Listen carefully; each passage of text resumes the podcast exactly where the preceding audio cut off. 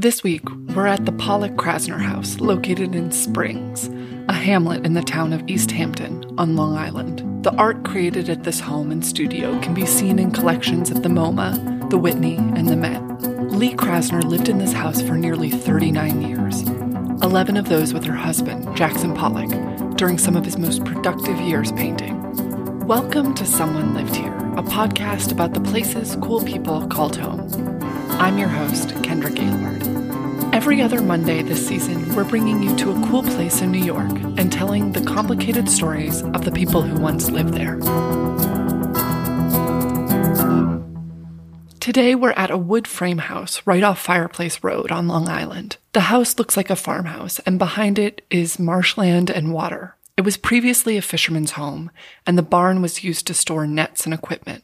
Lee and Jackson remove the front door, which means to get inside, you have to walk around the back. In the middle of the backyard, there's a pile of stones, and off in the distance, the beautiful blue of the Accabonac Creek. To learn more about Lee Krasner and Jackson Pollock and their home, I spoke with Helen Harrison.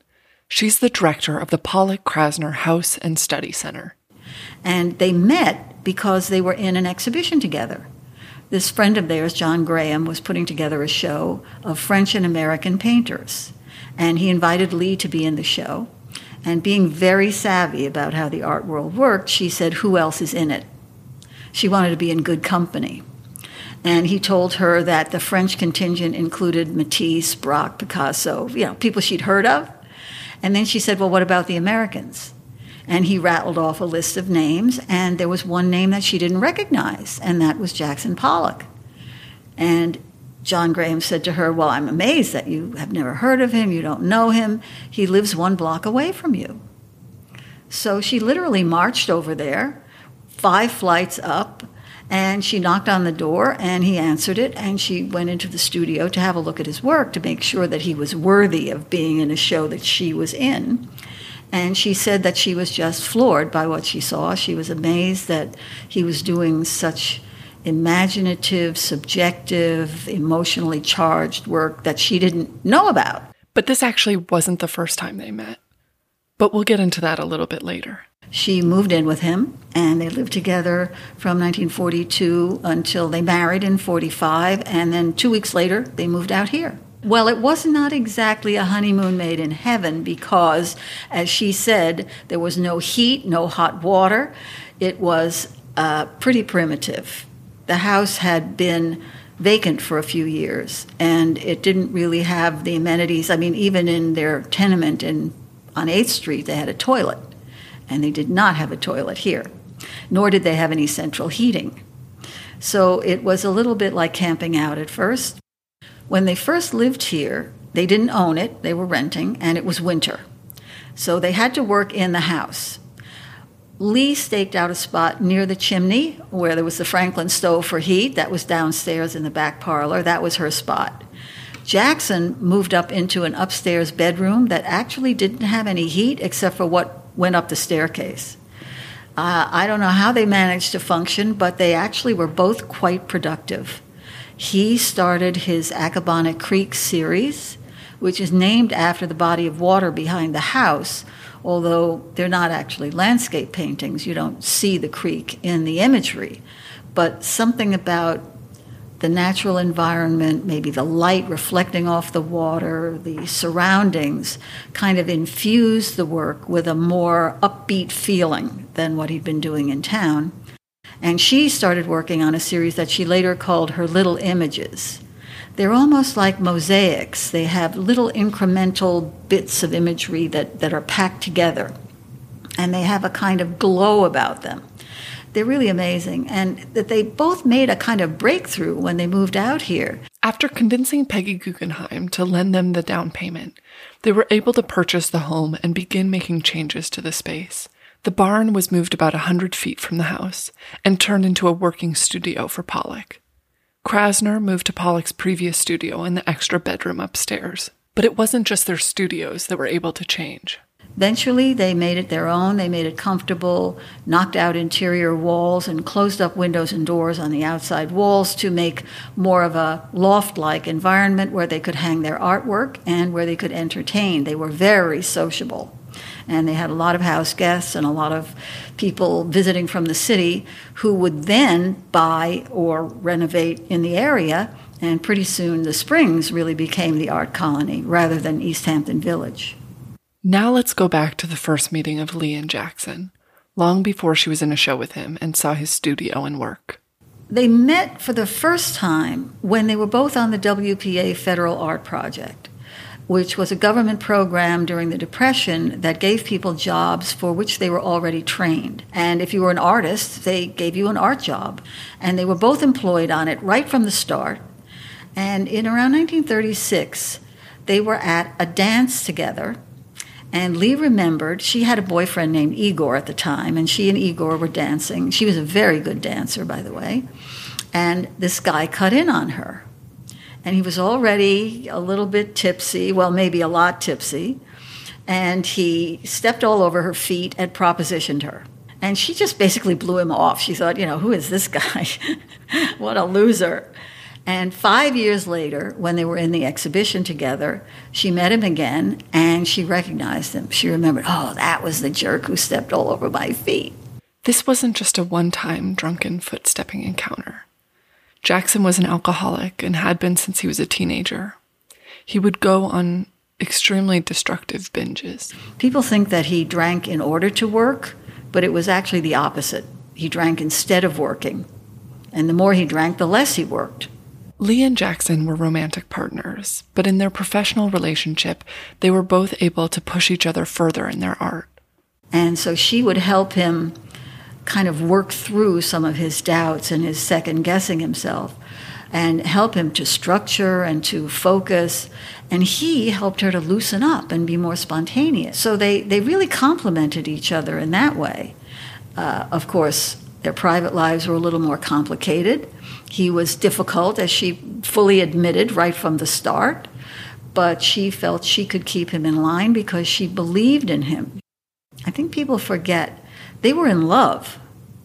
And this was a love match. This was not just, you know, something that like she felt she could take him on as a project. She really loved him and he loved her. For two years at the house, Jackson was completely sober. He was under the treatment of a local physician who gave him tranquilizers for when he was feeling anxious and always encouraged him to reach out.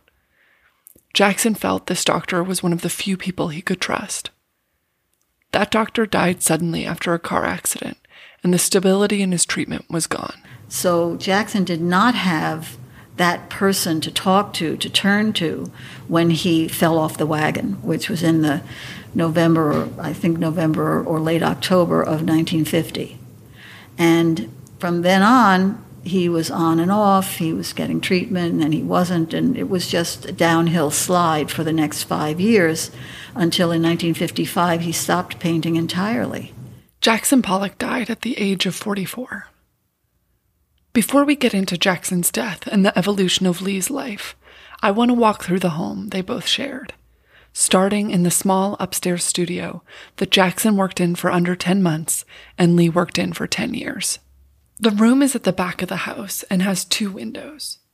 One of those windows looks out to Accabonac Creek. Pollock's first series in this room was called the Accabonac Creek series. They are not landscape paintings, but they do have a kind of, hmm, I guess it's a more expansive compositions and more brighter, more upbeat colors than what he was using in the city. One other description of the room that doesn't seem important now, but will later, is the floorboards. The floor is painted totally white and made up of masonite wood boards that are about two feet square. Sande McCoy was a commercial printer and had printed a board game called Autograph Baseball Game. He finished up and had a lot left over and gave them to his brother, Jackson Pollock. In 1953, Lee and Jackson covered not just the upstairs studio, but the entire upstairs and the barn studio with these boards painted white. We'll get into why that's so important in a minute. In this upstairs studio, Lee continued her Little Image series, the title of which underestimates their size and presence. They were both able to do seven foot canvases in here. She also created her collage images in the studio. She was highly critical of her work from the early 50s. She ripped much of it into pieces and placed these remnants in new works. My favorite of these pieces is entitled Milkweed from 1955. Being in the room, it feels like the natural elements in her view might have crept into her work. Before we head downstairs, we're going to walk through the rest of the upstairs rooms. The guest room contains their twin beds. They had very different schedules. Uh, she got up in the morning and kind of went into the studio and worked for a few hours, and then Pollock would get up late. He would nurse a cup of coffee, and then she would go back into the studio and he'd go out to his studio.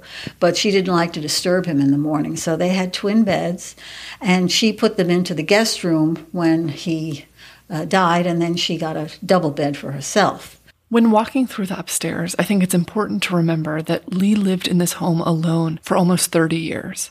You can especially feel this in the master bedroom. And she was the shell collector, so we've got some of her shell knickknacks here and shells under the window. These are all things that she put in after she was living here on her own. The wicker and rattan furniture also came in in the 60s. And there's her spider plant. Spider plants are famous for how quickly they multiply. The house actually sells the grandchildren of Lee's spider plant. I know this because I purchased one. Please reach out if you're interested in a great grandchild of Lee's infamous spider plant. That's pretty much everything on the second floor, other than the bathroom. You rarely get to see bathrooms in historic homes, so I can finally confirm that famous artists have toilets too. Heading back downstairs, the first thing you notice is a very big, very cool dining room table. Now, when Jackson and Lee first lived here, they had very little furniture. Some of their friends gave them some things when they moved in, but after his death, she bought a beautiful dining table that was made in London in the mid 19th century. It's a circular table that can be best described as a contraption. It's eight feet across, but if you take out the straight leaves, it can be cranked to be a six foot table. Lee and Jackson hosted, but she continued after his death. She knew this was the best way to keep the curators and critics interested in Pollock's work, as well as her own. Well, much of the later furniture she bought with her friend Ted Dragon, who was Alfonso Ossorio's lover, and they lived uh, in Wainscott in a house called the Creeks. And they had met in the city and came out here. The Jackson and Lee actually scouted that house for them, and one of the things that she liked to do with Ted Dragon was to go antiquing. I am so excited to tell you about Ted Dragon and his extreme passion for antiques. As Helen mentioned, he was the lifelong partner of Alfonso Ossorio who was also an abstract expressionist and the son of a sugar baron from the Philippines. Ted Dragon was a dancer with the Paris Opera and the New York City Ballet. The two met at Tanglewood in western Massachusetts. In 1951, Ossorio purchased a 40 room villa in East Hampton called The Creeks.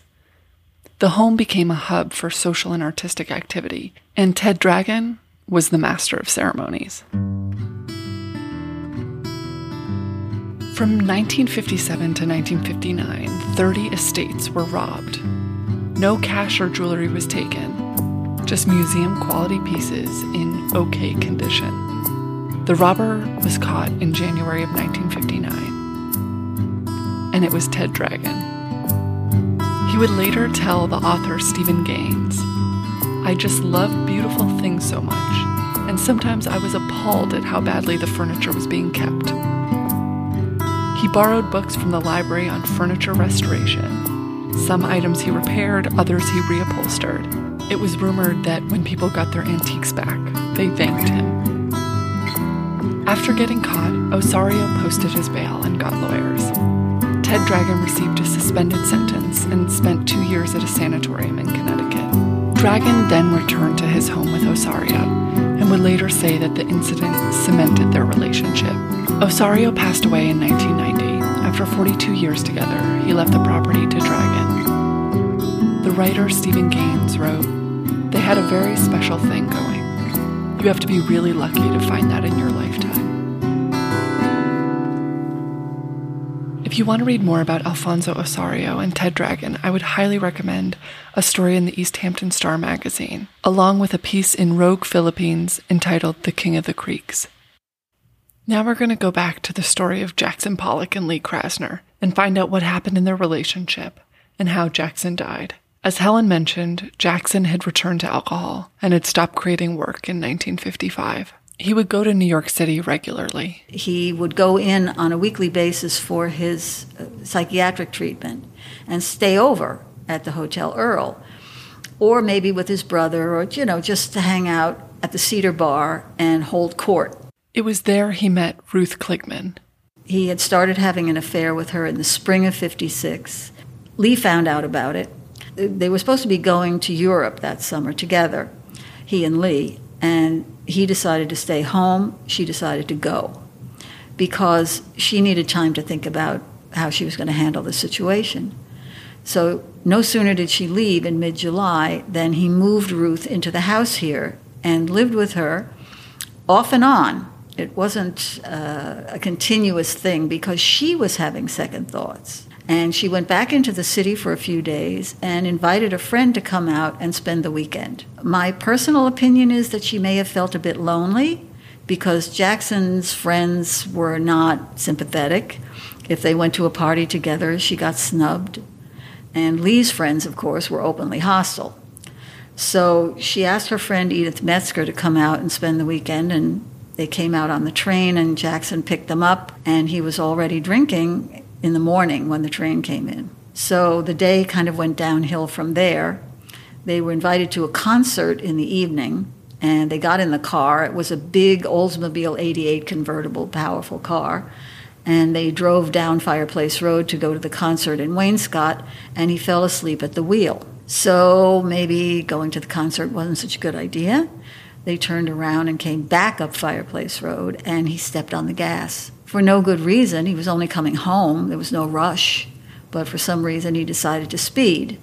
And he lost control of the car on a curve, went off into the woods, and the car flipped over. It threw him out, and he hit a tree with his body, and his upper body and chest were injured, and it killed him. The car rolled over on Edith, who he, he didn't even know her. She was a perfect stranger, and it killed her. Ruth was thrown clear, and she survived to write a book about it. Her book, entitled Love Affair, includes the last photo of Jackson, taken by Edith. Ruth sits on Jackson's lap, while he sits on the pile of stones in the backyard. Lee was in Paris at the time of the accident and she gets the call the next morning. She has to fly back and take care of the situation, and it was just devastating for her. She was absolutely crushed, and took her a long time to get over it because she felt guilty about having left him, and he self destructed within a month. At the time of Pollock's death, she was working on a series of grotesque figures she had what she called breaks. She would go off and do something completely different. So from one year to the next, you might it might almost look like two different artists. It was kind of not good for the career in a way because it was too abrupt. It wasn't a gradual transition. But at the time of his death, she was somehow exploring these rather mm, almost foreboding, ominous forms that are part human, part plant. They're very strange. And after that series, after his death, her vision just opened up in the most extraordinary way. She started doing, they were still voluptuous forms, but they were so upbeat, very bright and colorful and plant based, animal based shapes that are, are lively and happy. She called them her happy pictures. And she was miserable. She was, she was in mourning and that she was able to bring these things forth is just unbelievable to me. I'm remarkable in so many ways. And in fact, one of her friends said to me that he considered them to be antidotes to her grief. The masterpiece of that series is in the Whitney. It's called The Seasons. It's a big one. I think it's about 16 feet wide. And that she did in the Barnes studio because she would never have had enough room for it up in the little bedroom. But the fact that she was able the very next year to make that space her own, to any ghosts that were in there were gone, and she was able to make her her turnaround statement in such a positive way is really incredible. We are now going to see the studio that was the workspace to two renowned abstract expressionists. On the way out to the studio, Helen and I pass the pile of stones. She explains why they're here. All peppered around the property are pieces of granite that are called glacial erratics. They were left here after the last ice age when the glacier retreated. It didn't take them with it, and they are just found locally quite, quite commonly. Jackson loved them, and he had a friend with a bulldozer, so he had the friend come and dig up a bunch of them and pile them on the back lawn as a kind of sculptural construction. After he died, Lee had one of these stones brought to his gravesite as his gravestone, but she never felt it was big enough to represent him. So she asked her friends to be on the lookout for a better rock. And they found a much bigger, much more imposing stone, which they eventually put over there, and that became his tombstone. The smaller stone, which was previously his, stayed nearby until Lee's death, when it was moved and made to be her gravestone. We're now entering the studio, and I wanted to understand how Lee saw her work and how she saw Jackson's and how those dynamics of gender may have been at play. Well, from the point of view of the market, there certainly were. I mean, female artists simply did not get the kind of promotion that male artists did. It just didn't happen. Because after the WPA went away, when they had gender parity, they were paid the same. It, it had nothing to do with whether they were male or female. So they kind of had expectations that were dashed after the war when the art market kicked in, and the dealers didn't want to take risks with female artists.